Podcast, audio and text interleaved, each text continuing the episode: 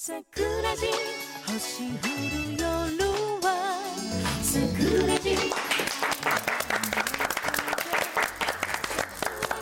皆様こんばんは、こんばんは。こんばんは。えースカパー217チャンネル日本文化チャンネルさくら公式インターネット TV、えー、桜寺今日は第67回2013年1月13日放送回でございます、えー今日も素敵なゲストの方をお招きして90分間濃いトークをやっていきたいと思います、えー本日のお相手は私フリアと私さやでお送りします。よろしくお願いします。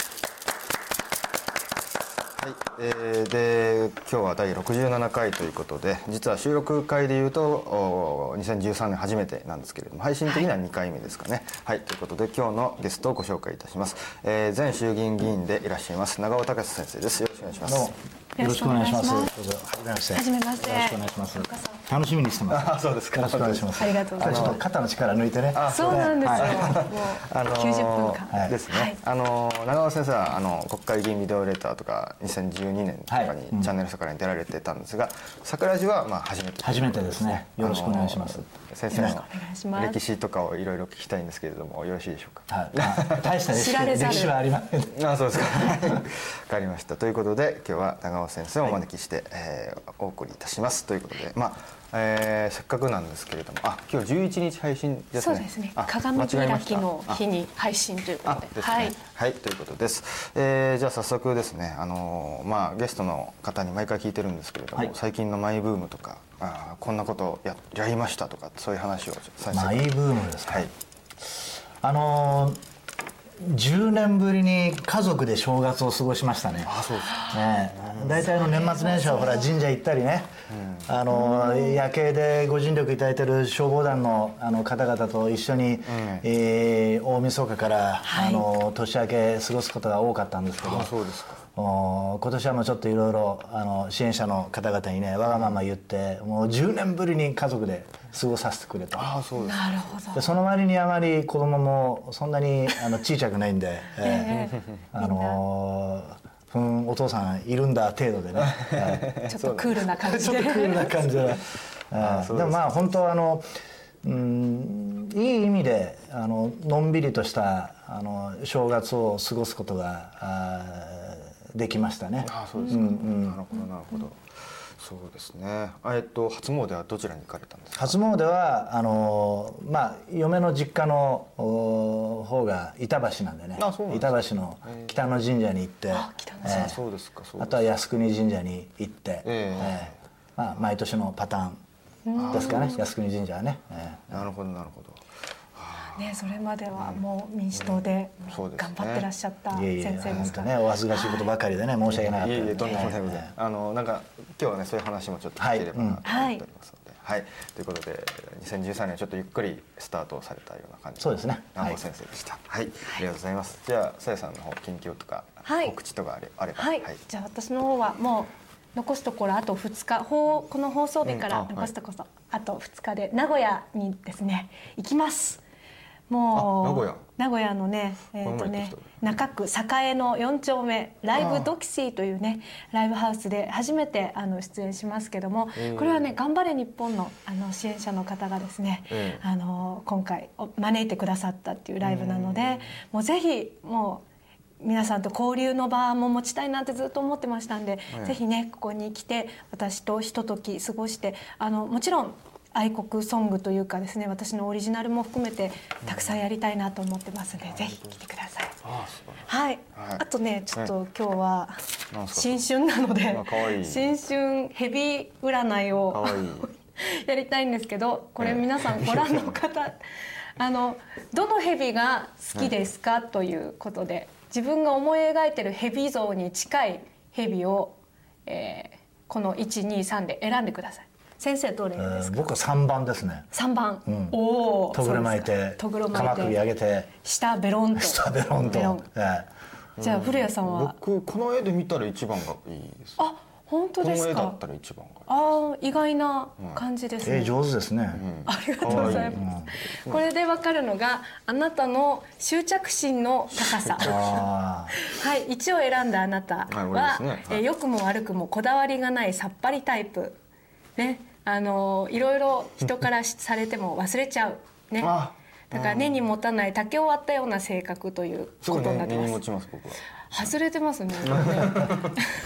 そしてごい粘 2, 着質を選んだあなた、ね、ば良くも悪くもバランスタイプ、あの自分がこだわってるところはこだわるけどあのそれ以外はあまり気にしない。うん。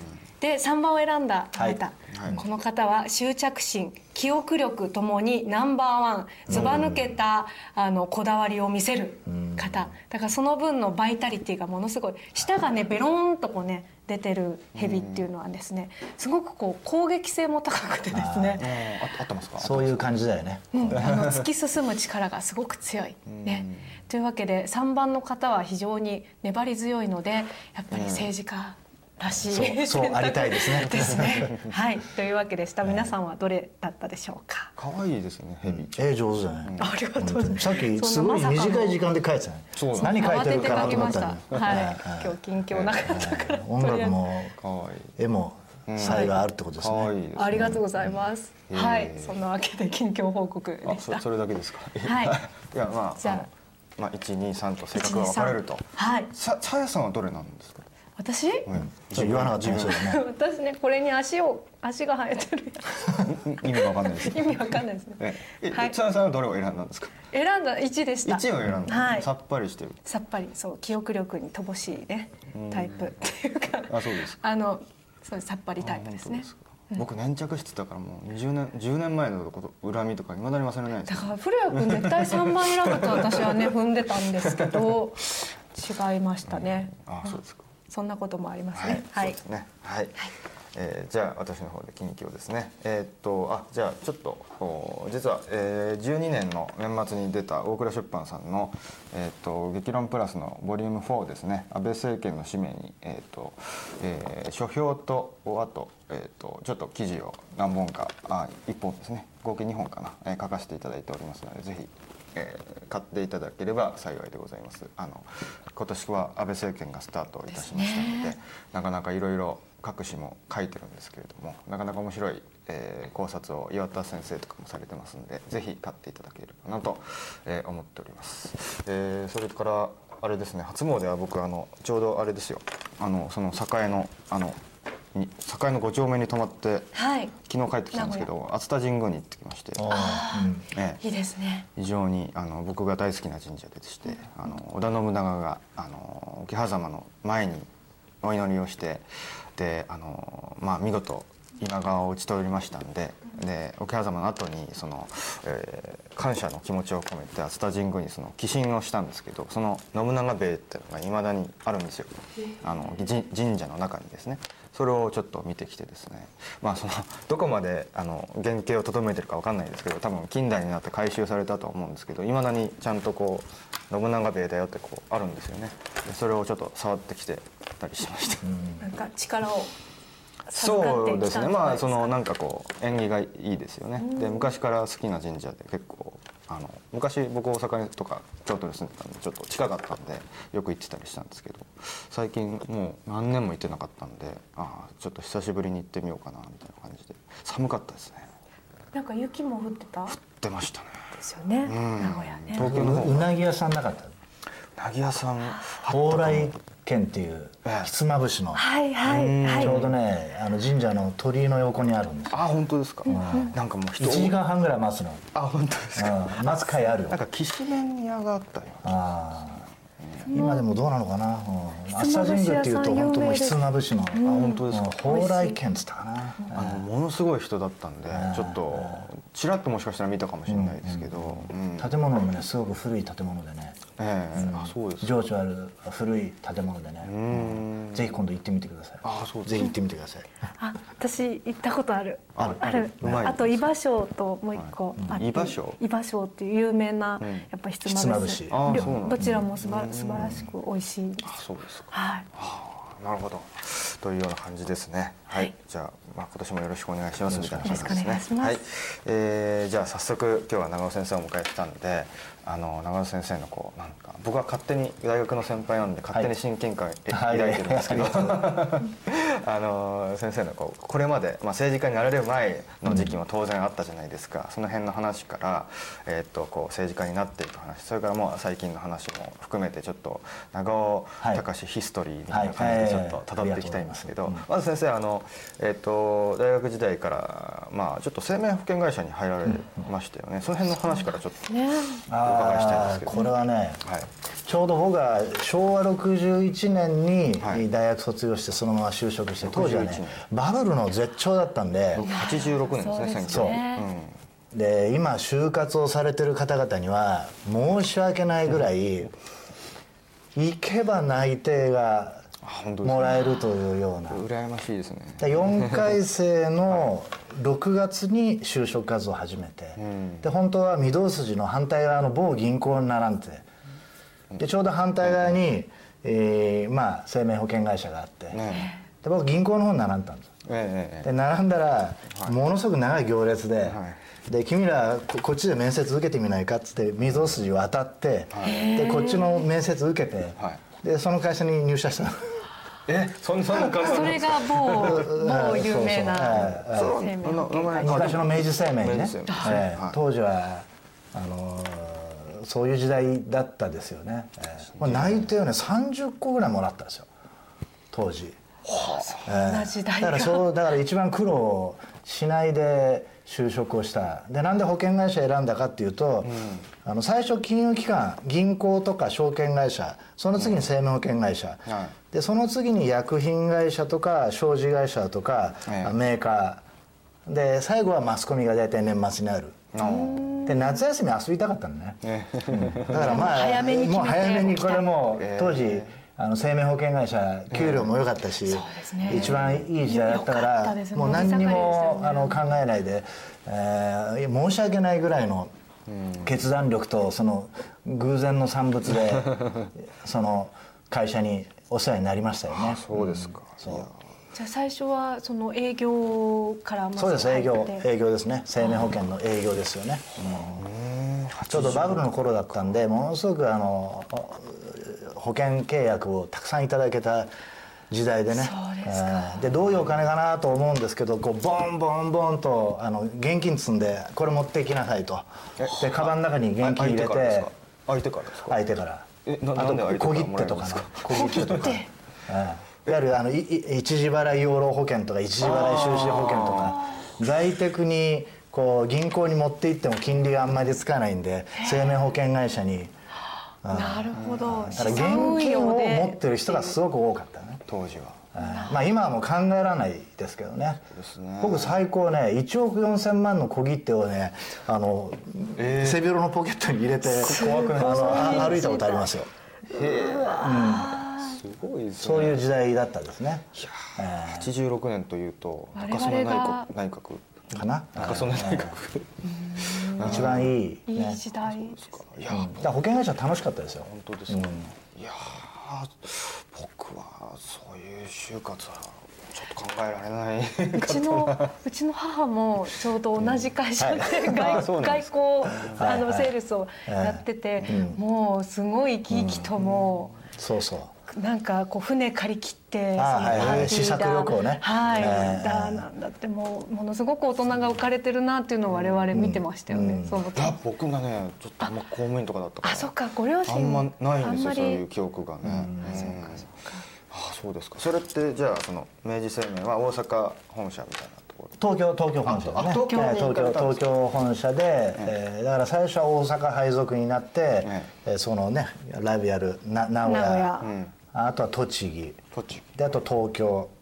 で最後はあー福島県。あそうなんですか。結構で転々とされた、17年ね、転勤がね仕事のようなあ。ところなんでお金とあのお客さんのやり取りであんまりねあの良くない関係ができちゃいけないんで金融機関は転勤が多いんでね。え17年間ってことは2003年までされた？2002年。2002年までかな。ああそうですか、えすごいですね。ー2002年までね。へええっとじゃあ最後は福島県。そうです。あそうですか、えなるほど。それで楽しかったですよ本当に。今もお世話になってますよ。あその時のうん。そう。嫌であの辞めた会社ではないのでね、えーああなるほどなるほど。今でも可愛がってもらってます。あーそうです今もここ来る前はそのも元上司と昼飯あそうですえーここに来ましたえー絆がねいいいですね。深いですね。今じゃなんか会社は2年か3年で新入社員辞めるみたいな話聞きますけど南郷先生の時代はそんなのなかったんですか？なかったなかねった。で全国でね当時バブルの時でも全国でね50人だったんですよ採用が。あそんなの意外と人数少なかった、ねうん50人ででも、えー今だからもうに27年30年近く経ちますけど半分辞めたかな。うん僕も辞めた口ですけどね、半分。ー半分辞めて自分で事業をやってる人が結構多いかな、うん。やっぱりいろいろなあの保険会社でね働いてるとそれなりにこう名刺でお付き合いできたりなんかするんでサラリーマンもあのいいビジネスだと思うけれどサラリーマンじゃない人生を選びたいというようなうん。同期が半分いるかな。うん。政治家になったのは僕だけですけどね。ああそうですか。はい。意外と弁護士やってたり税理士やったり、うん、会社辞めて自分で保険の代理店やってるとか、あとはあの、えー僕も今50ですけど50になって、えー会社辞めた僕の同僚があの福岡県であの、ビートルズ専門のライブハウスやってますよ、専門なんです専門の九州に1か所しかない。そうそう。ですぜひあの来て行ってみてください。さん行かないと。キャバンビートっていう。行きたいですね。はい。そう えー専門ってのはまた専門の、えー福岡市内ですか？福岡市内。そうですか清永町っつったかな、キャバンビートっていうね、うん。あのビートルズ専門のライブハウスがあって。ええ。で34年ぐらい前に違うビートルズのライブハウスがあったんだけど、なんかのちょっと事情でそのライブハウスがなくなって、で僕のあの会社の本当もうあのライバルでねもうすごく仕事のできるやつだったんでで彼があ福岡県でやっぱビービートルズのバンドおじさんバンドコピーバンドを始めて、はい。で今度は自分が退職金はたいて、えーそこでやってるとかね。なるほど。だから話戻ると半分半分やめたですね、えいやそれともでもすすごいそのなんか結構皆さん半分はいらっしゃる半分はいる。半分はいる、まあ2年で半分とかでしょ。そうですよっていうねか聞きますけどね。2年で半分とかね後であの先生のその音楽話もちょっとあ触れていきたいなと思ってます。そうなんです終わりなんですけど。はい。それで2002年頃にまあ退職されてその政治家の道っていうことになると思うんですけど、その辺のちょっといきさつをちょっと教えていただきたいんですけど。僕はねあのー40になったら脱サラをしようと思ってはいそういう計画は立ててたんですよ。あそうなんずっとサラリーマンで、えー終わろうという計画は立ててなくって、ええで40になったらあの独立をして会社をやる予定だったの。それはどういう会社ですか？それはね、当時今あれですけど当時は本当にあのバブルだったインターネット関係の。あなるほど。熱い今でもその会社あるんですけれど、僕はあのその株をちょこっと持ってるだけで一度もねあの役員報酬ももらったことないし、あのええそうなん株の配当ももらったことがないんだけど、ええ本当はその会社を、まあ、今僕のビジネスパートナーがやってるんですけど、ええええそれをやる予定だった。ああそうなんですか。えへえそれがであのでビジネススクールに通ってたんですけれど、そのビジネススクールに通ってる途中で、えーサラリーマンを辞めて僕はビジネスの世界に入ろう、サラリーマン辞めて政治の世界に入ろうという人たちのグループと付き合ってる間にこっちが面白くなっちゃった。ああそうなんですか。じゃあ、政治の世界に入ろうっていうグループっていうのはまあ異業種でいた異業種じゃなくて、えー今でいうあの長妻昭さんとか、えーがあのいたんですよ民主党の加藤浩一さんとかね。それで僕もあの主義主張は自民党に非常に近いんだけれど、ええ。あの巡り合った方々がどんどんどんどんサラリーマン辞めてあの国会議員になっていったのを目の当たりにしてああなるほど。ビジネスもいいけれど国会議員もやる価値はあるなああそうですか。リスキーだけどそれだけの価値はあるなと思って、え。ー僕はあの政治の世界に入った。ああそうですか。そんなに褒められた問題じゃない。ああいきっかけきっはかけはさっきの就職と一緒。で結構あのあそうですか。まあのノリって言ったらあそうそうそう。れですけどノリですね。こうやっぱこううん。波がこうあってあーなんかのきっかけですよね。波に乗ったでもまあ例えば今お伺いしたんですけどまあその大体その IT をやろうとしたのは計算しますと要するに IT バブル的な時代でした、ですよね。ビットバレーって言われた頃ね。ね渋谷に。ビットバレーの頃、ええ。でその時に僕と一緒に会社立ち上げようって言ってたエンジニアは、ものすごくね偏屈な男でね、で銀行があんまりお金貸したがるタイプじゃなかった、それで銀行にどんどんどんどん周りはお金を借りてどんどんどんどん立派になっていくのに、うちのお会社っていうか僕の周辺の会社だけ銀行が来ないもんだから、え。まあ細々とやったのところがバブルが弾けたんで、ここしか残んなくなった。でバカバカ仕事が入ってくるようになっ借金だったからよかったんですね、うん借金で、はい。今もちゃんとありますけれども。すごいですね、へえなるほど。ねだから政治にあの最初から行ったわけではなく、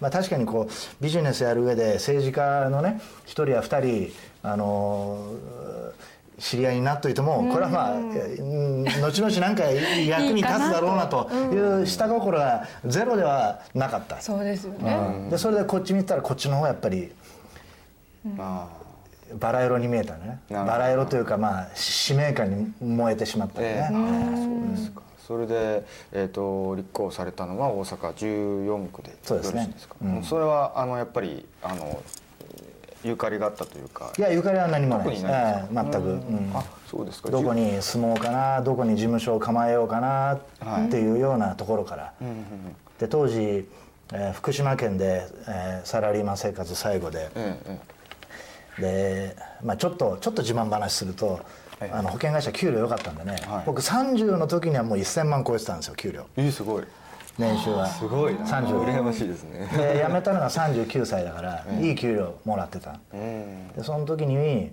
会社辞めて、で子供長女が3歳。長男が1歳、はよく辞めたよね。勇気ありますよね。多分なんかに取りそつかれてたんだね。血のみごを抱えて。ああなるほどなるほど。だから全く縁のないところで、えー始めさせてもらいましたよね。そうですか14区って言ったら町的には何市になります？八尾。八尾。あ藤井寺羽曳の柏いや全然なご縁もなかった。全く縁ないえー昔あの大阪でバブルの時仕事してた時に何度かね、あの取引先の企業があったんで、えあ。ー何度か行ったことはある程度。ああそうですかそうですか。実際その当時にあのなんかこう政治的なことでなんか問題視してたことってあったんですか？先生の中で、あの時はね、あのー長銀が破綻した頃かな。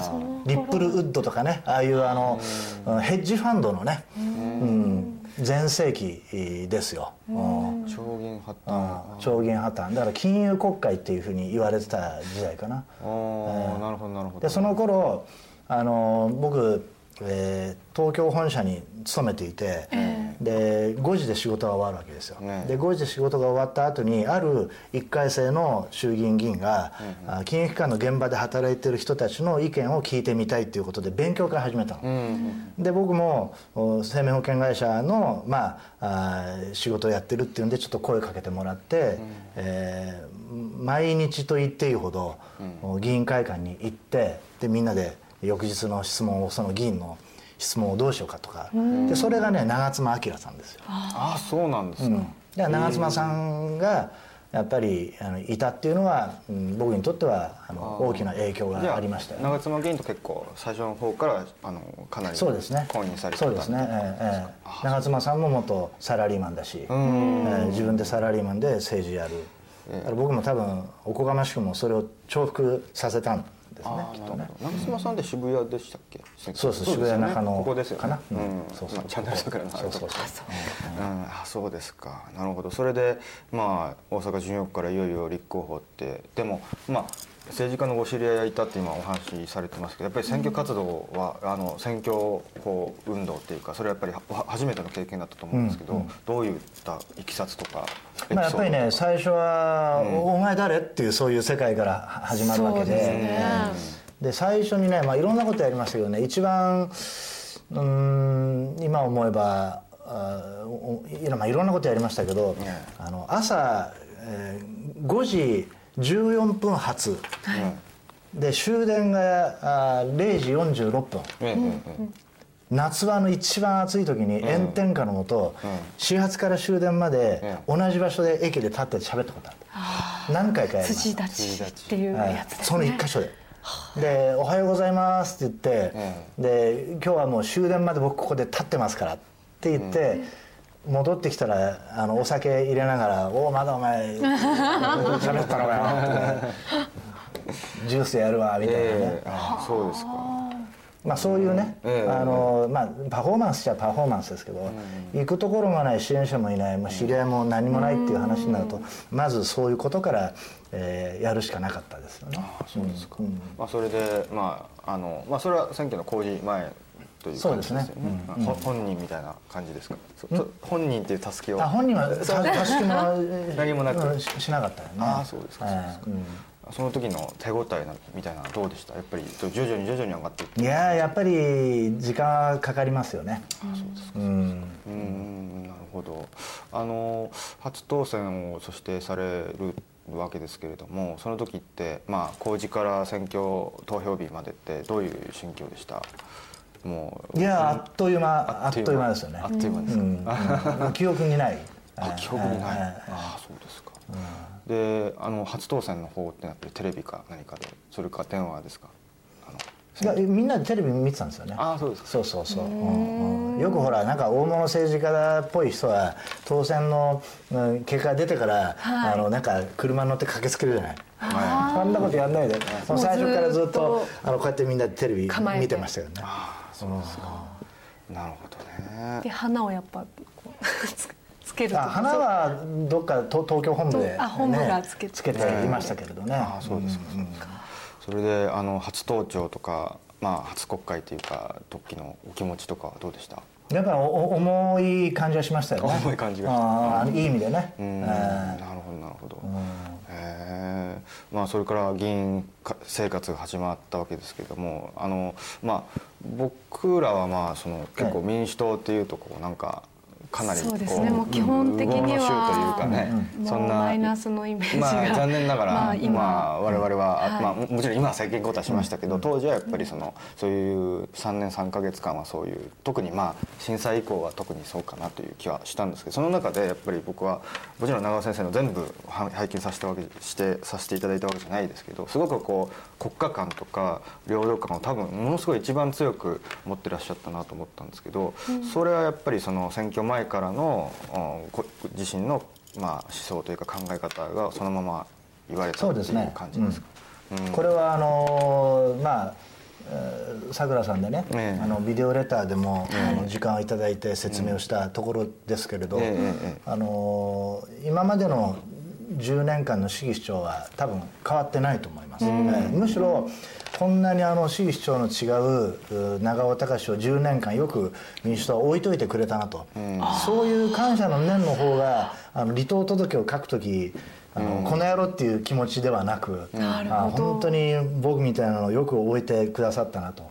僕みたいなのをよく当選させてもらったなっていう、ええええええまあ、感謝の気持ちで離党届は書きましたよね、ええでもその推薦をね、えーいただいてはいいけない例えば新庄としてね、じ自治郎さんであるとかね、教職員組合のうー推薦であるとかね、あとはあの解放同盟さんの推薦とかいうものはいただかずにずっと選挙をやってきたのでだからそこはあの長尾はこういう主張だ、あ俺たちとはあ相入れない、ええでもここの分野は相入れる。っていうまああのちょっと、うん丁寧な人間関係は作らせてもらえたかなと、うん。だからずっと市議主長は変わってないです、どうです。か、あのまあ、もちろんこれご覧になってる方は分かる分かってらっしゃると思うんですけど、まあ、選昨年の選挙の直前に民主党席を離れられて自民党に行かれたということだったんですけど、まあ、その3年3か月の民主党議員の活動っていうのは、まあ、例えばあの超党派の領土議連での活動とか、あといろいろその人権擁護法案ですね、長尾先生って言ったらそういうあの阻止にえーの側の方でもちろんですけど、そういうことをやってらっしゃったっていうんですけど、まあ、ちょっともうちょっとこう広げて3年3か月民主党議員として、まあ、最後もちろん違いましたけれどもあのどういったことを重点的にやられたのかっていうのをちょっとかいつまんでまあ、専門はあの社会保障なんで、ええ。あの社会保障と税の一体改革を三党合意、えー自民党、民主党、公明党で成し得た、で厚生労働の理事も仰せつかりましたし、ええあの特別委員の委員も仰せつかったんで、これは僕としてはあの一つの、お土台を作るということについては、ええまあ、一つやり上げた感は、あの社会保障についてはあります、ただ外交安全保障についてはもうあの普天間の問題が出たあの瞬間から、うーんやっぱりしんどかったですよね。じゃあもうかなりさ初期の頃ですね。もうかなり初期の頃。で聞いてないよそんなことはというような東アジア共同体っていう言葉聞いただけでこれはもうアメリカ排除の概念がものすごくうん強烈に印象づけられるわけなんでね。あーえそうですね。あの長尾先生の周りに当然民主党議員の中には鳩山政権が誕生して、まあ、最初は支持率はね高かったですけど、ちょっとすぐですよね。なんかもう普天間の問題もあったりしてそれやっぱりこうざわざわっとした感じありましたありましたね。あそうですか。であれは例えばどの政権でもそうなんでしょうけど官僚なり、あるいはしかるべき人が、あの総理なりしかるべき人のところにこう耳元でささやくんだね。うんうん。うんそれはあの、うん、過去の政権にもあるいはこれからの政権にも、おあるう一つのうん官僚との駆け引きですよね、えーその耳元にささやかれて、うん、どこまで、えー義を貫くことができるかっていう、本人だけじゃなくて周りもねちゃんと。うん。その政治主導って言ってたところがその民主党とこう価値観を同じくしたところだったんですか？うーん価値観はね僕はやっぱ社会保障だったですね。社会保障。あー社会保障。うん、なるほど。でね麻生さん最後にいいことやったんですよ。あ僕は麻生さんが最後にやったことの延長線上で一つ物事を成し得たなっていう実感があります。でも麻生さんが出てくる以前は、えあの社会保障と税の一体改革っていうのをやらなきゃいけないっていうことを口では言ってたんだけど、それまでの自民党政権やれなかったんだで民主党の中でそれやんなきゃいけないよねっていうふうに言ってたんですよね、うん。で最後麻生さんはあのいいことやったんですよ、でも当時マスコミはあー漢字が読める読めないっていうそういうことばっかりやって僕は麻生さんが最後にやったことというのはあの大いに評価するべきものだと僕は今でも思ってる。当時もそう言ってた。うん。社会保障に関してはね。うん。社会保障に関しては。じゃあまあそのその部分でかなりあの、まあ、民主党政権でも引き継いでそれは発展させていきたい。あの三党合意ね、自民党民主党公明党の三党合意で引き継がれてるんで,、でそれを安倍政権が引き継ぐでしょ。ううん。それは消費増税。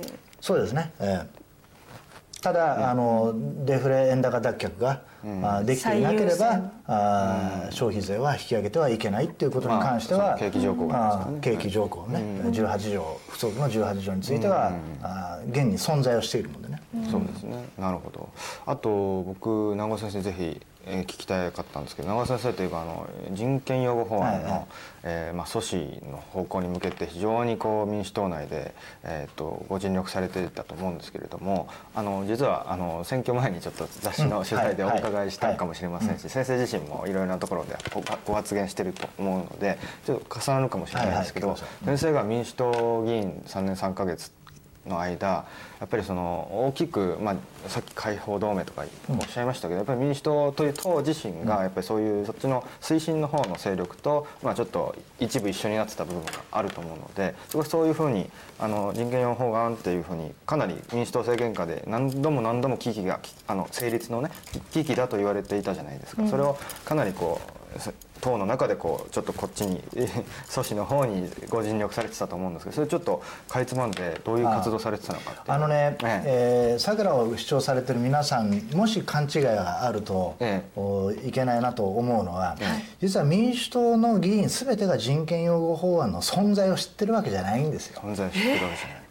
うん。うん、ごく一部なんです。推進したいと思ってる人も10人、そうでないと思ってる人も10人それ以外の人たちっていうのはうんなるほど。まあありていに言えばあの、それって何？っていう感覚、でもそれぞれの専門分野があるから、やっぱり、えでも10人10人で残りがどっちつかずっていうか知らないんだったらほぼ全てですよね。200人だからそそれをどうこうあの洗脳せしめるかというお互いの。だけれども、あ意外とその推進する人もそうでない人も輪の広がり方というのはそんなに大きくなかった。そうなんですええええ大きくなかったけれども、えーなんというかそれが、あのああああたかもね、もう党全体のその雰囲気のようになってるっていうことに関しては実はあの桜の関係者の皆さんにも、そこはそう逆に騒ぐと中でブレーキ踏みづらくなるから、ちょっと。テンション低くしてくれちょっと静かにしておいてくれとかいうようなことのやり取りは正直ああありましたよね。水島さんともえ実はありましたそういう話は。うんうんあーまあただ僕もお伺いした、まあ、もちろん放送じゃない時ですけれどもあの結構こう人権擁護法案っていうのはあの当然民主党時代じゃない時ににから作っね。えーと準備されていたということで、あのそれが先生のご意見だといろんな省とかのあの思惑があったんじゃないかっていうあれはもう法務省の,、うん。あの擁護局というところが、はい。例えばあー民事局なら民民法という、ね大きな柱がある、はい。刑事局であればあのけ刑事訴訟法というものがある、えええええでも擁護局っていうのはその柱になるバックボーンの基本法がないんですよ。ないから、役人としては成果主義で、えー何としてでも、うん。何でもいいから基本法が欲しいと。で自分があ課長の時、えー局長の時にそういうものができれば、自分にとっての点数になるから。はい。でそれは役人のお考え方としてはうん正しいんですよ、あの思考回路として、で政治家がそれに付き合わないようにしていかなきゃいけないっていう、作んなきゃいけない法律なら作ればいいし、作っちゃいけない法律であるなら作っちゃいけないというふうに堂々と言えるかどうか、か非常に人間臭いところなんですね。そうそうそう、えええだから手柄を立てたいそうですね。そういうこと。あの先生はおっしゃったのはだからだから民主党じゃない時代に出てきたこれは話なんだと。だこれからも、あもちろの出てくる勢力はあの、えー、ターネビはついてますからね、うん。で自民党にだって賛成派の方はいるわけで、えーまあ、民主党に比べて、えー賛成派の人が少ないという、う状況だけで、えー。ネビはまだ残ってます、ああなるほどね、でも長尾先生はじめとしたそう民主党内の、まあ、強烈な反対勢力の活動っていうのが、まあ、かなり広がったと思うんですよ3年間それでかなり、まあ、もちろん今政権交代したんで民主党があーっていうことはちょっともう考えにくいですけどかなりこう全体的なここ3年4年でこうかなりぐっとこうやっぱりダメだったんじゃない危険なんじゃないっていうのは周知されていったとそうそれ思いますはやっぱり桜をご覧いただいている皆さんのおかげだと思うし、えー桜寺を運営していただいている皆さんのおかげだと思うし、えーそういう世論というのが僕らのバックボーンになるんでね、えー最後はね、最後の局面は僕も一生懸命皆さんに火つけつけまくりました。ちょっと今静かにしといてくれっていう時には、もうちょちょっとネットでもうちょっと静かにしといてくれという話をしましたし、最後はもうどんどんどんどん、あのツイッターでもフェイスブックでも拡散拡散でね、えー僕のホームページも一時2万ろ6000アクセスぐらいあった。時だったんすよ一日で一日一日でね。普段大体5000ぐらいなんですけどそうですか。あーそれはやっぱり皆さんのおかげですよ。その最後のこの火つけるっていうのは閣議決定をされる閣議決定なるかもしれないと。っていう時時ですよね。松原大臣に電話入れたら「今どこですか?」って言ったら「イスラエルだ」っつってね。国際電話で嫌な感じがして「えー大臣聞いてますか?」って言ったら「そんな聞いてないよ俺は」松原さんがいない間に。いない間に。でそれからですよ。あの前原さんや細野さんと、あのやり合うようになったのは、えその後にもう解散ですからね。そうですね。よね。結構最後の最後の最後の。あの前後からものすごく政権が焦り始めましたよね、何でもあありというような。はい。なるほど、ね。状態でもあのそれぞれがみんなバランバランなことをやるもんだから、あのグリップが効かなくなるっていうかね。ああ。なるほどね。そうですか。でもまあ人権擁護はもうもうさすがに何年かはないじゃないですかね、まあそう思っていいかどうかは。政権である限りはうん。うん。大丈夫じゃないでしょうか。まあそうですね、大丈夫と信じたいと思うし、まあ、まだまだ監視をねまあしていかなきゃいけないと思う。そうですね、あとそれからさっきちょっとちらっと領土領海とかの問題出ましたけど、長尾先生もちろんあの尖閣諸島に、はい。あのなえっ、と何回同行されましたでしょう？いや僕は1回ですね。あ一回ですか？ええあの3回自分で企画してね、ええ2回行けなかったのね。あそうなんかあの厚生労働の理事だからあの委員会欠席とか差し替えができないんでね、あそうですか、先生尖閣に行かれたのは、えー、と昨年の何月頃でしたかね、えー、8月の19日の時ですね。19日。えーええ養生視察の時ですね。ああなるほど、まあ、とちょちょうどもちろん今でもね中国船が、まあ、空からも海からもちょっと、ね領空侵犯までちょっと威嚇をしてますけれども、ありまあ、当時はもう国有化云々っていう話だったじゃないですか。ね。石原さんがどうだって、あのやっぱりその領土領海に対してものすごく強い信念をお持ちだと思うんですけれども、まあ、その集大成じゃないですけど尖閣に視察に行かれてあの実際あのどう思われました？あの何回かあの繰り返しになっちゃうかもしれないですけどやっぱりこう民主党議員として、まあ、僕らのイメージではですよ。民主党はなんとなくちょっとそういう領領領海概念が弱いんじゃないかと思ってますけれども先生の周りにはやっぱり先生が行かれたことによってあ長尾議員が言ってるんだったら私もとかっていう声はありましたでしょうか？逆に批判の声、批判の声の方が多かったね。多かったやっぱそうです正直言って、ええあの面と向かってでは「おお長尾ちゃん行ってきたらしいね。よう頑張ったね」っつってね、ええニコニコして握手はしてくれるんだけど、えまあ陰であのあんまりいいこと言われなかったですよね。うん。まあそういう土壌であるんでそれはもうね、あの現実なので。ただ僕らが取った行動あとね、あの頑張れの皆さんと一緒に、ええー行ったあのお行動というのは、うん。正しかったというふうに自信を持って、えー言い切るだけですよね、そういう声に対してはね、えーなるほど。何が文句がありますかと。当然ですよね、うん、あの例えば民主党時代の話ですけれどもそのあの、まあ、ちょっとおぜひ聞いてみたかったのは、先生のその確固たるその、まあ、日本を愛するという領土領海にしても、その人権擁護法にしてもそうなんですけれどもそういうのに民主党内で最も同調してくれたような議員さんとかって、いますいます。名前はいますよ。名前挙げればまずね、はい。あの福島信之あの茨城一区落選しました。ああそうですか。ああと兵庫2区のね向山光一。ああそうさん、えー落選しました、はい。この3人があのお雑誌のねあのウィルで対談させていただいた時に、党内ではあのウィル三重視っつってね竹内叩かれて「お前らそこまで言うなら民主党から出ていけ」みたいなね。それまあうん、でそれ以外もね、あの特に人権擁護法案ね一緒に最後まで戦ってくれたのはあの、うん、あの千葉恵子元法務大臣を倒した、あの金子洋一参議院議員とかね、あと国民生活に行ってしまったあの福島健一郎とかね、あのえーあと東京14区の木村武塚とかね、えー最後までね一緒にあの人権擁護法案のことを戦ってくれましたよ。ああそうですか維新に行ったけど石関隆さんとかね、えーああそうですか、だから一緒にね人権擁護法案なんか反対しようって言った人がかなりねあの国民生活で出てっちゃったね。ああ今加田さんも辞めちゃったんですけどもうねあれはね痛かった。空中分解ですね、ええまあい、あの例えば小小沢先生に対する見方とかいろいろ皆さんもいろいろあるとは思うんですけど、はい。あの例えばこと一つのお法案を阻止するために、えー一緒に反対してくれてる人間がこれだけいたけれども、えー国民生活ができたことで半分ぐらいごそっといってしまった、あああれはやっぱね党内で戦うことについてはちょっと分母が減ったのはちょっと辛かったですよね。あそうですか、うん。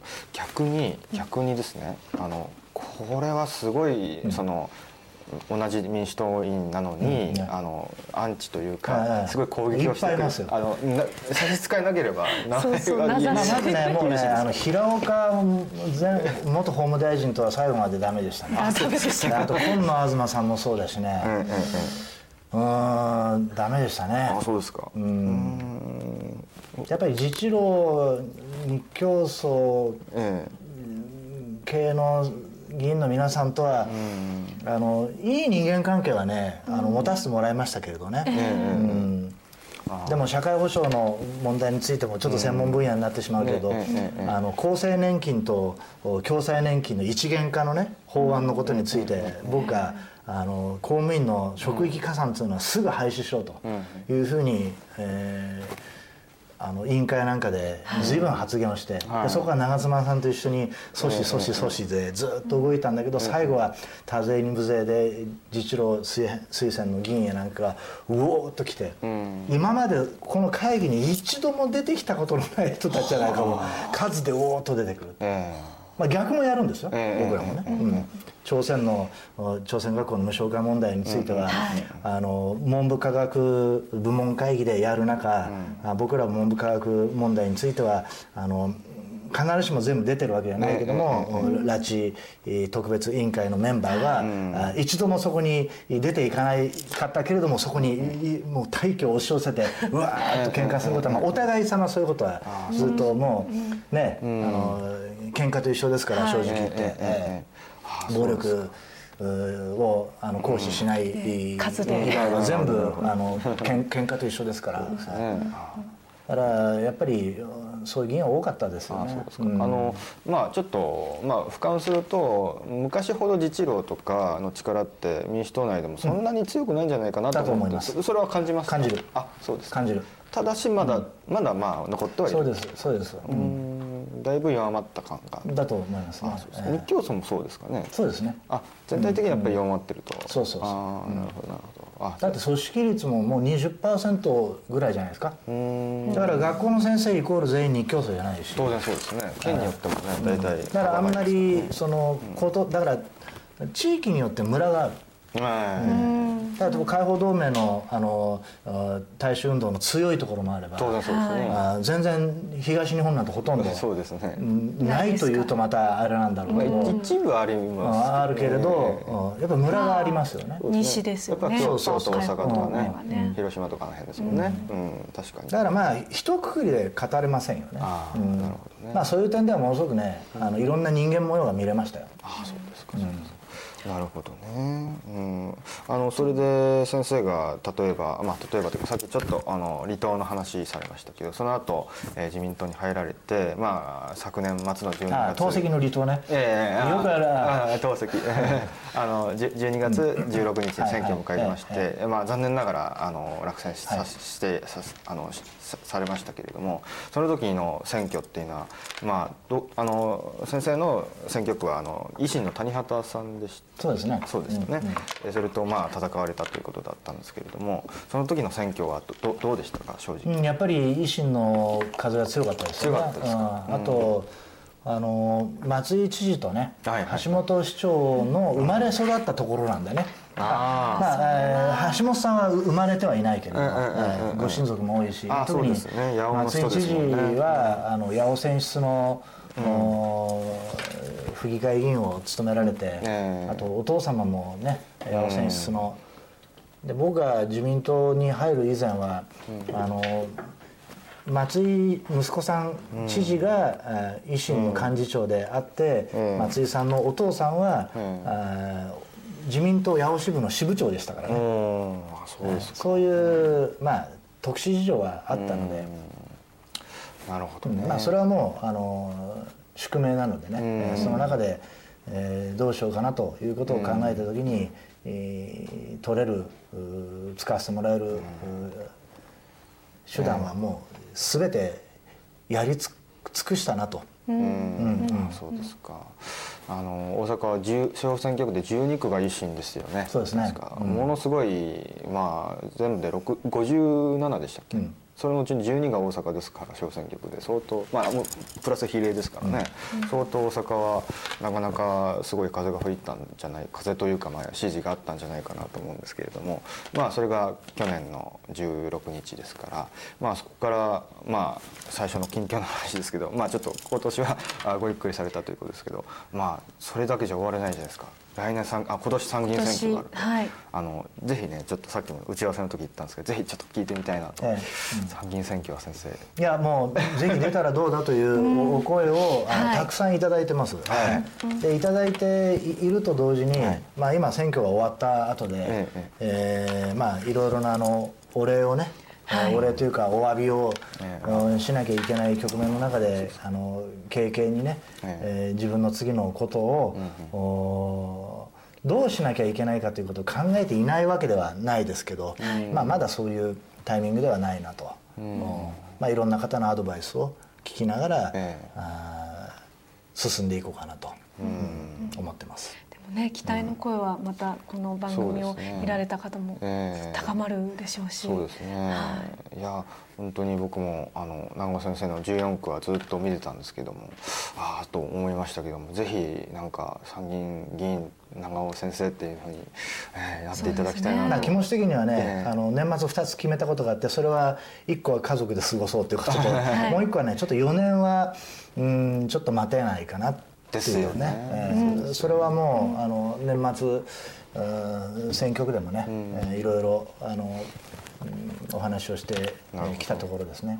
逆になんて言うんでしょう。ある意味こう敵が敵側というかね民主党側にいらっしゃった、敵ってなんか言うとあれだけど 今や野党今やですけどね。あれですけど 私たちがずっとこう批判をしてきたところに中内部にいらっしゃった方だからそれが逆になんかある意味強みというかえーなんかよくこええう分かっそうですてねらっしゃるあの僕も長尾先生のお話とかもちろんビデオデータとかで聞聞いたり直接聞いたりしたしたんですけれども、あのやっぱり民民主党っていうとこうわ我々保守派はこう悪の数軸みたいな 感じでねこうなんか一枚岩で悪行をしてるんだ的なのネットでもそうじゃないですか、まあ、民主党になったから人権擁護案がとかってなんか民主党だからっていうふうにねさっきおっしゃった自治領とか立教祖とかももちろん街道の問題ありますけれども。ところがやっぱりあの思うほど。一枚岩でもなくてね。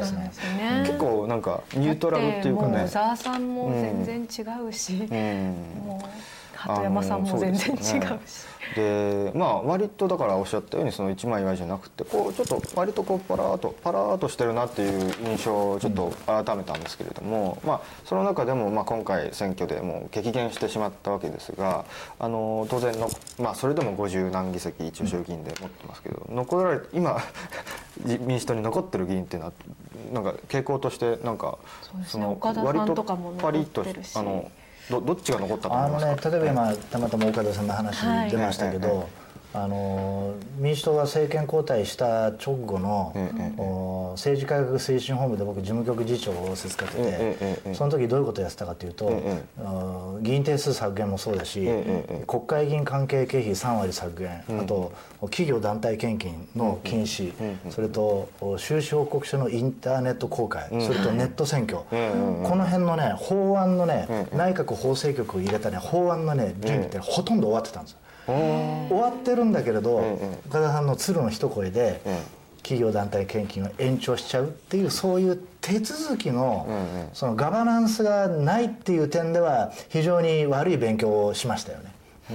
悪いお手本を見たというか。岡田さんの岡田さんの一あ声で。そうそうそう。う。んなんでなんでしょう？わからない。それは。だから分かんないっていうのはね、つまりどこで誰がどういう議論をした上で、こういう結果が導き出されたっていうことが分かんないんですよ。あうん。それはだってイオン一家だからじゃないんですか、でせっかくね議論をしてねいや一番いい例がね防衛計画対抗の見直しをやった時にこれはもう僕らはあー率先して、えー動的抑止力を向上し向上させようと日米同盟の進化をというような文言を入れるわけです。あんだけ議論してよしじゃあこれでいくぞっていうふうに決めたことをここで決まったことをここに上げた時に全然違うところからいやいやちょっとここでの議論っていうのはこれこれこうでってここがまた変わっちゃうことって結構あった。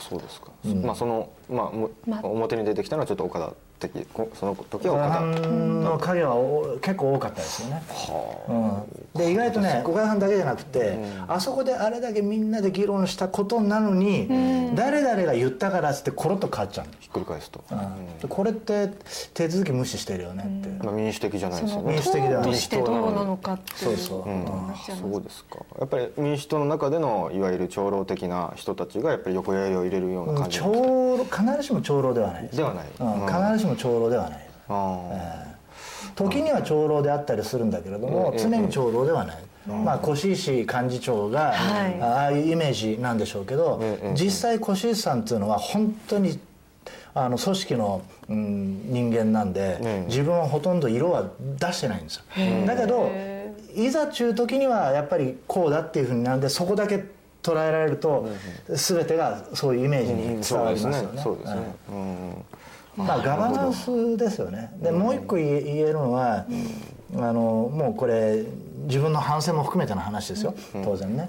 え僕も3年3ヶ月与党の議員をやってたんでね、ええあの一言では言えないことをええ100も承知で口にしますけれど、ええ今のようなガバナンスの問題とあと、ええーおっしゃってた政治主導を間違えた、えー政治主導を全部議員がやる政治主導をと取ってしまった。役人に任せて、えー予算計画、いろいろなうんまあなんていうかあの、法律上のお作業、各省庁への根回しというのは役人にやってもらえればいいんですよ、ええそれが彼らの一番得意なところだから、で政治家は彼らがやったことの責任を取るというのが政治主導だと僕は思うんですけれども、全部政治家がやろうとしてしまって、ええまず党があ消化不良を起こしてる、官邸も消化不良を起こしてる、でそこに、えー東日本大震災が、あ起きてしまったから、うんうん。政治家って必ずしも専門家ではありませんからえね、当然ですよね。そういうね政治主導の間違いはあったと思う。ああそうです、うんだって例えばここねスタジオでね、えー映ってるのは僕ら3人ですけど、そちらにもあちらにもそれぞれの役割分担やって番組が成り立っているわけですよ。そうですね。ええええだけどそういうその目に見えないところでのうん。何かがあって今ここに番組が成り立ってると同じように政治もそうなんですよ。議員だけが動いてるわけじゃないわけで。当然そうですね。でもどうも議員が俺らがやってんだっていう、その政治主導の勘違いは間違いなくあったと思います、それはあのあれですか民主党政権が。僕も含めてねああそうですか、それは菅直人さんのあの震災の後のうん。東電のともね。のやり方とかも含めて。いろいろああったそと思の民います。主党の、まあ、当然民主党って最初政治主義をって掲げて、まあ、政権取ったじゃないですか、その最初の時の掛け声はずっと変わらなかったってことですかそしたら、うん、変わった。変わっ変わった。最後はもう特にひどかった。ひどかった、うん。と言いますと。社保税が決まる前後ぐらいだから、7月の下旬ぐらいからちょっとひどあはあ7月の下旬ぐらいからちょっとひどかったですね。2012年ですね、うんでね象徴的なのはね、ちょっと記憶が間違ったらごめんなさい、あのね、えーこの間の通常国会の最後の本会議の時に起立再開22回あったんですよ、でテレビでは映映らない話。ですけど、22回あったんだけど、党議拘束を守らないで、えー反対した人間がね、その採決がね7回ぐらいありました。普通ならそれ処分です。そうですね、うん。でもその処分ができない。あそこまでガバナンスがゆるゆるだった。だからなんかその民主党の方たちだけじゃもちろん自民党もそうなんだと思うんです。けど、組織人としてどうなのかっていうのがなんか、うん。あやっぱり最初からおかしい自民党はね僕当時あの自民党のね例えば、国会を延長するしないの審議の時に、確かね河野太郎さんとね、はいはい。えー岩谷隆さんがね、えはえー造反したんですよ、ええ国会を延長するしないについて造反をしたんですよ、ええええそれでね確かお二人はね党員資格停止処分1年だったと思う。あでも民主党の場合は社会保障と税の一体改革つまり総理が政治生命をかけてやるぞという法案に対して反対をした人間の処分があなし。2ヶ月であったり1ヶ月であったりでしょ、う。ん。僕その時になんでそれ処分しないんだって党内で随分言いましたよ、でいつもそれ引き合いに出してたのが自民党の場合だったら1年資格停止処分だと、でそういう点でねその、身内にねやっぱりちょっとあ甘かったよね。身内に甘かった、はいうん。なるほど。で僕はあの恥ずかしながら造反をしたことは一度もありませんよ、うん。その前にもう言うことはとにかく言って、えーそういう点ではいい悪い含めてね、あの組織にやっぱり従っていかなきゃいけないわけで、なるほどねじゃあやっぱりその民主党3年3か月は、まあ、僕はまあもちろん一国民としてちょっと失敗だったんじゃないかと思,、う思うんですけどその失敗の理由っていうのはやっぱりその辺にありますか、ガバナンス、うん。組織としてのガバナンスの欠如と、あと政治主導の間違い。あもうここの2つだと思う。特にもうガバナンスだと思う、あ参議院選挙あれだけ負けたのに誰も責任取らなかった。これが最初の間違いですよね、うん誰も責任取らなかった、なんか本当に最初からその、あの小沢さんがいて、まあ、ある種小沢さんにこう寄りかかって。あのまあ、あの時ものすごい追い風で国民が支持したんだけども、うんうん。あの通ったわけじゃないですか。どでもそれでもなんかこう別に私は小沢さんを好きなわけじゃないなん。でもないんですけどこうそれを袖にして追いやって、うん。で、まあ、鳩山さんだったりとか菅さんだったりって言ってなんかこう組織としてうん。なんか人間としてどうなのかっていうようなところがやっぱりなんか本当の信信頼感っていうのはそういうところからあのこの民主党政権の3年3か月はやっぱりキーパーソンはやっぱり小沢さんだと思うんですけどその小沢さんはどうでしたか？党内でのその影響というか。うんそれをちょっと率直にお伺いしたいんですけど。あのー小沢さんご本人がええ。誰を信用してるかっていうと秘書さんを信用してるんです。秘書。石川さんとかですか。元秘書の議員あるいは秘書、えええええうんうん。僕は小沢グループに4年いましたんでね、あのよくわかりますよ。ああそう。で小沢一政治家小沢一郎の最大の悲劇というのは、やっぱりうん小沢さんが信用してる人がやっぱり秘書秘書もしくは元秘書以外いなかった。うんでそれはなぜかというと周りにいる人がやっぱりこう忖度政治をするんだよね。忖度政治。ああ俺俺を通さねえと小沢先生とは話できねえぞみたいなああ。それはどの企業あの世界にもあある話ですよ当然そうですね。うんうんそれは強かったということですか？強かったねあ強かったですね、ん。えあ。なるほど。じゃあすごいその強かった。小沢さんの周りのそのこう取り巻き的な人たちがちょっと。えうん。小沢さんのそそばにいることがとても側近。もうう嬉しくてしょうがないっていうか。もうものすごいカリスマ。カリスマどうあるんですか？どうなんですか？うーんもう普通のいいおじさんですけどね。あうーん。なるほど。じゃあ、でも、まあ、小沢あの議員の周りの人たちがその忖度政治をするって言うんですけど小沢さん自身はそれはやっぱり黙認していたってことですよね？ーそれは分からない。わからない。どこまで分かってたんだろうかという。だからお小沢一郎という政治家の僕は最大の悲劇はそそういう構図にあったんじゃないかなと。思う。なるほど、あの検察からの叩かれ方ってやっぱりん。ちょっと同行してると思います？うーん。これは多分小沢先生だけじゃなく、その時々の政治家が触れちゃいけないことって多分あるんでしょうね。うん。あそれにちょっと触れちゃうとか、触れてしまう。でそれはね多分ねあの検事総長の国会同意人事のことだと思いますよ。ほうほうほう、うん。あそれをこういうねあの、ええ。番組で言うとまたあれなんだけどそれ調べてみたら分かると思う。ああそうですか。そうですちょっと疑問に触れちゃった気がすると。うんうん。ああそうですか、へへえー。そこでちょっと激励に触れたんですかね、あ。そういうものはなかなか面白い。あったんじゃないかなあって僕は単純に思う。なるほどね。うん、でもそれはえー報道はあ怖くてできないでしょ。そのそうですね。そのお面白い根話ですね。底にはアメリカがあるとかそういうアメリカっていうかやっぱり存在えーは関係ない。あのわかん。ない検察庁っていうのは法務省の役役人の組織の一つですから、うん。まあ、昔あれですよね。あの、えー、と結構昔の話ですけど検察正義論っていうかその、ね、あの政治家が裁かないんだったら検察知知見とかがその正義の代弁者になってやるとかってよく言われましたよね、それ関係なんですかね？そういうのが関係あったと思う。でそれをなんとかメスを入れていかなきゃいけない、で田中角栄のロッキード裁判の,、あの部分についても、あのいろんなね、ええ。あの話があるじゃないですか。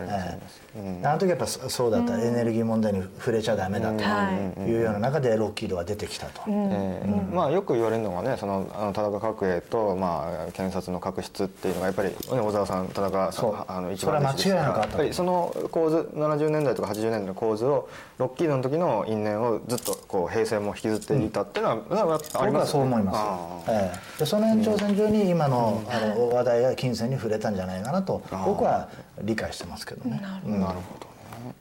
うん、まあ、小沢さんも年ですけどね。まあそうですね。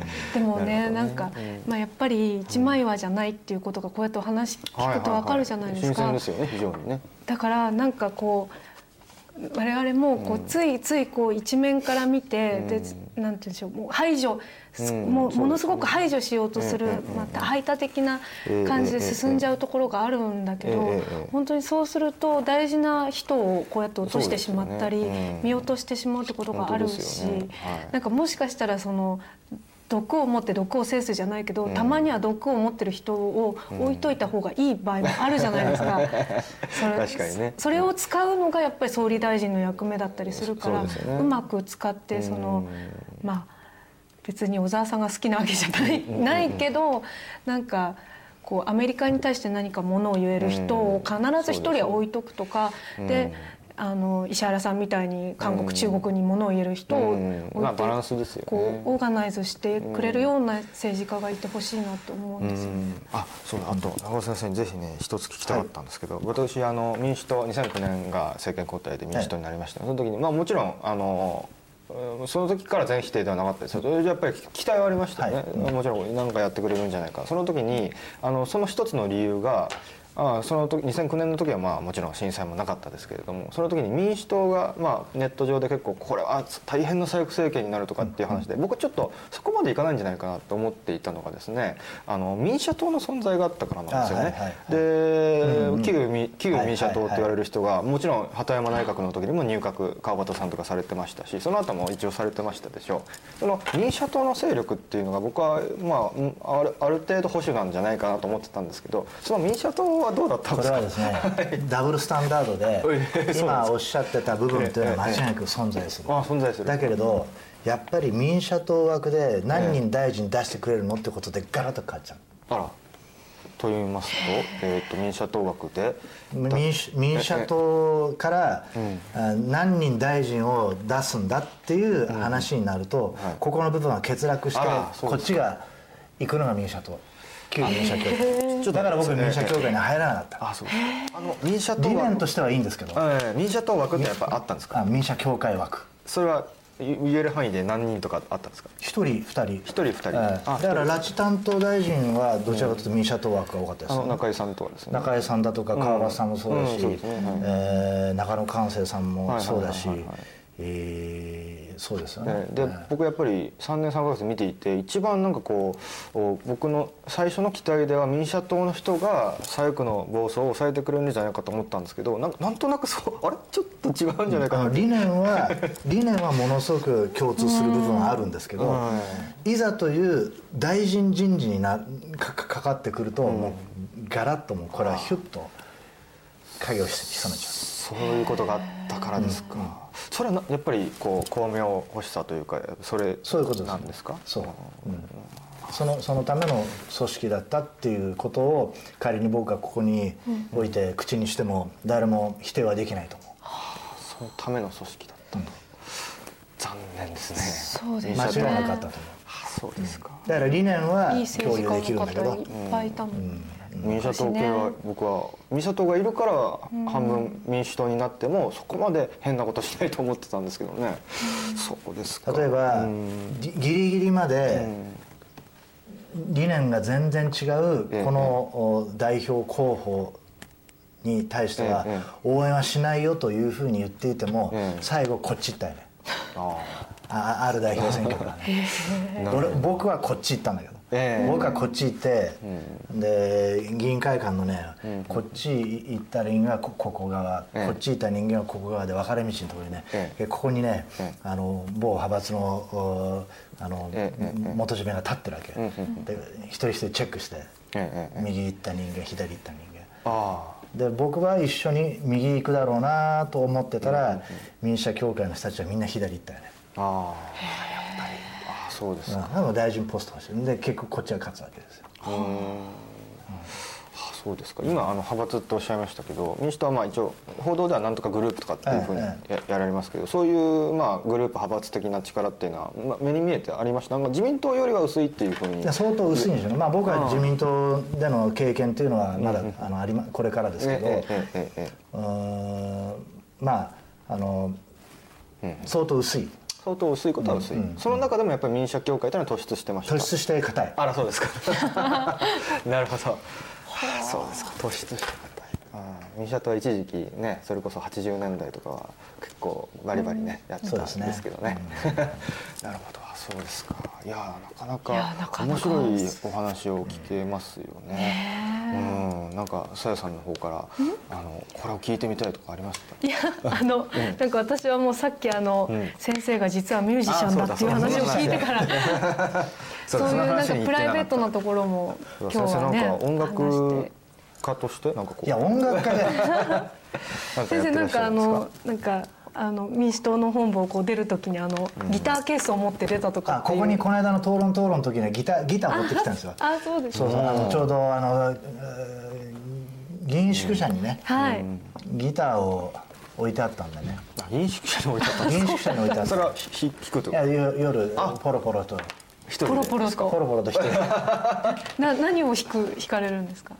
えいや宿舎でエレキギター弾けないんでね、ええ。フォークギターですけどフォークで。ね、え。え僕はだからずっとあのビートルズが大好きでで当時あのうんディープパープルとか、レッド・セッペリンとか、多分お父さん世代やと思う、うんそうですね、うん。そう。ギターこそ。そういうのが当時ギター弾いてるのはあの不良のレッテルを貼られるようなそんな時代ですよ、うん。だけどあの近所のあのお兄ちゃんがあのえエレキギターをね弾いててね、で僕もストラトキャスターっていうのを初めてやって、でその時にビートルズをお聴いてギターやり始めたのがきっかけで。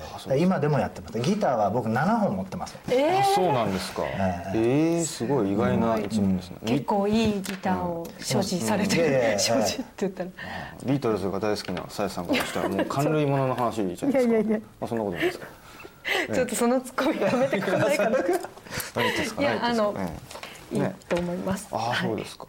ああいやなかなかねあのライブもされるって。いやライブは自分でライブをやることはもちろんないですけど、えあのメンバーが足りないからっつって、ええ。ーあのステージに3立たされる年間の間にね何回立ったかな78回立ちましたよ、すごいですね。結構な回数ですね。1年に2回ぐらいの計算そうですね。すごいビートルズは福岡で福岡で1回。あさっきの。さっきの。お友達の。であいやお友達じゃないところで、ね、あそうです。あそう。えーお友達のところのステージはまだ立ったことはないんですけど。あそうですか、六本木は何回かありますね。どどの役なんですか？どの役、うん。いやもうあのベース以外はベースとドラム以外は何でもできますから。何でも。へえあじゃあキーボードとか。あキーボードも僕コードがあれば、おすごい、うんうん、すごい。意大丈夫です。外な。大丈夫です。あの自民党は今カフェスタなんてやっててあそうそうそうそう。の議員がね出てきてこう コピーバンドとかやってますけど先生も出そのうちられるんで先生出られるね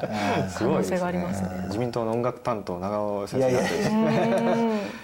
だ時々ねそういう息抜きもないとね、そうですね。えー。で僕が行くそのうん東京のねライブハウスは、あの僕があのどういう仕事してるかってあとあと一緒にステージ立つ人もどういう仕事してる人か分かんないんですよ、うん。分かんないからふらっと行って、みんなでセッションやるとか、あいうようなことで今日はじゃあうんあのえービートルズ路線でい行こうかとか、あのセッペリンで行こうかとか、クイーンで行こうかとかいうようなそのテーマテーマ決めて、だから時々ね1時間とか1時間半ぐらいね、えーただ一回ねディープパープルを随分あの弾いてた時に、はい。あの某霞が関の役所の、ねえーご夫婦がたまたまその場所にいてね、えバレてね後でね。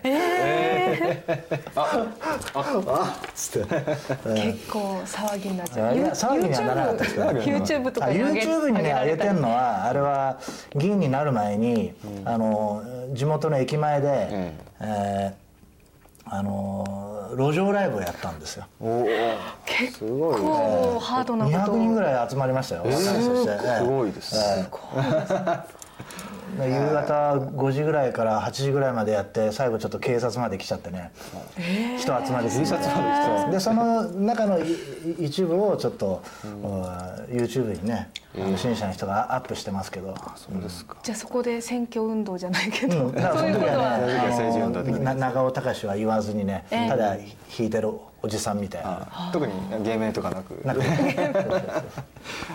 そうですかそうですか、先生音楽のこれ以外にはご趣味とかは結構あるんですか？他にあーやっぱ車運転するのは好きだったですね。あーそうですか。ん今、ね車運転はあの議員になる、えう以前からね、ええやっぱ車運転しちゃダメだっつってああ事言われて、故とかあねりますもんね、ああそうですかまあ、やっぱ音楽が一番あそうね、手軽じゃないですか。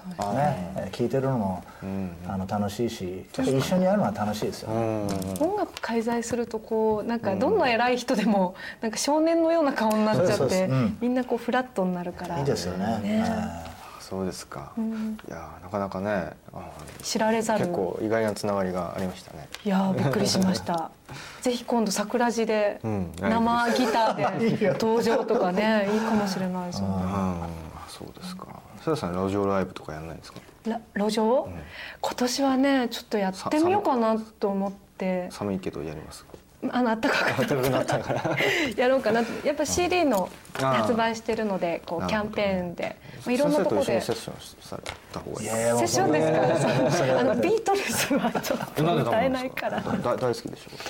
あそんなことないあのいいと思い僕ます。ねあの路上ライブをやってるはい。グループの演奏ってけ結構あの立ち止まって聴いて、はい。CD 聴いたりするんですよ、ああそうなんですか。うん、で僕の iPhone に入ってるあの CD って結構、その、うん、僕ら政治家でいうつ辻立ちみたいなもんですよ、ええ路上ライブやってた連中っていうのは。結構近いものある。近いものがある、うん、でいつもやってんなっていうのを、で僕結構ね、あのインディーズのデビューもしてないような、ああのなんだ自分で作ってるね。に自前で作自った前の。あれね結構僕入れて聴いてるんですよ。あ本当ですか？えそれはその路上で買って。買ってあ買って入れて。ああそうですか。うん。であのどうしてるかなと思って時々ホームページ見るとああまだやってんだとかね。ああそうですか。うんこの間この間ってもう4年ぐらい前に、どんどんどんどんねあのステップアップしていくグループがあってねあ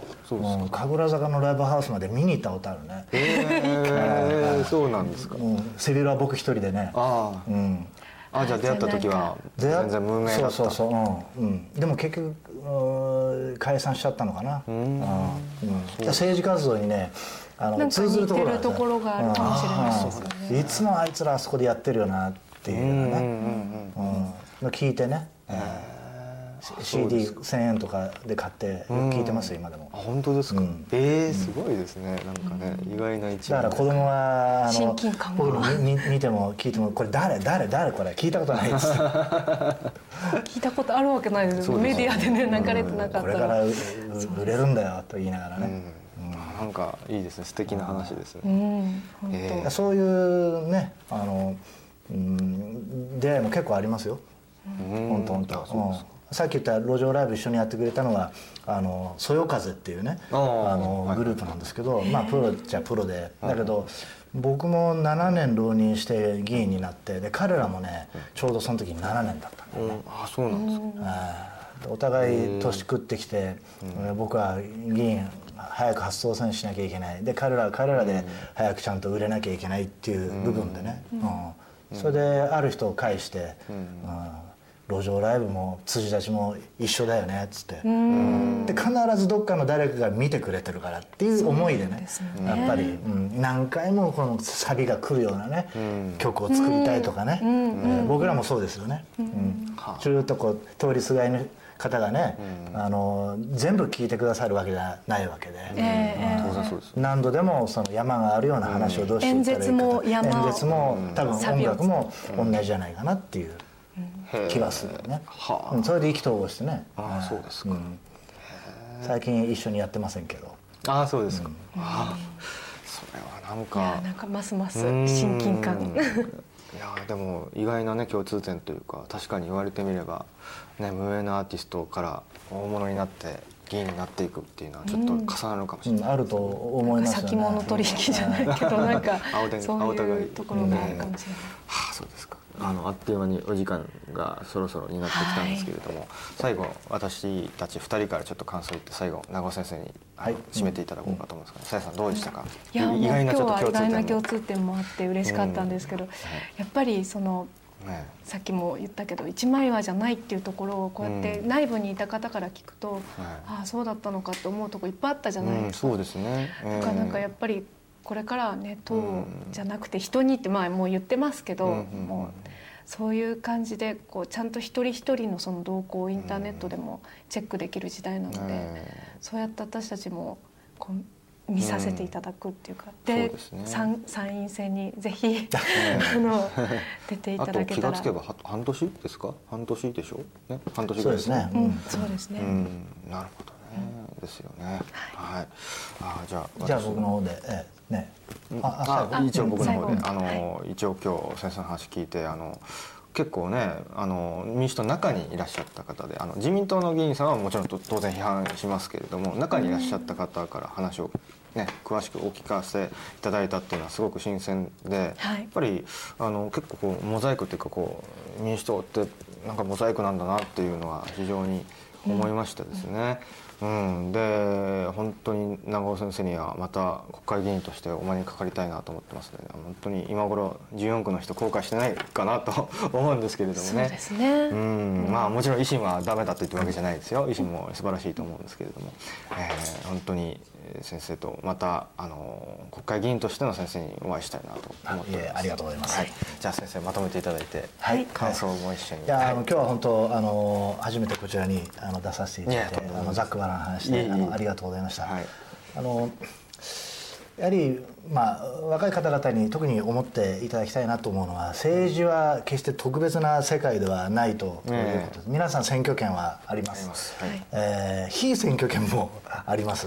一応参議院ありますね。ね。衆議院ありますね、えー 私もあのよもや自分がうん議員職に、えーを預かるなんていうことは全く考えたことも、うんなかっただけれどもまあいろんなご縁でね、えーということになるとまあ先ほども申し上げたようにあの世の中いろんな役割役割があるし、世の中議員だけで成り立っているわけでもないですしえーコップ作る人とかね、えーお茶作る人いてようやく世の中成り立つわけなんで、それぞれの要所要所の時に必ず政治があの関わっているんで、どんな立場においても、はいあの政治との関わりっていうのは、好むと好まざるにかかわらずあるものだというふうに思いますんで、えーそういう点で厳しくねあの見守っていただければ、はい。えーありがたいなというふうに思いますね。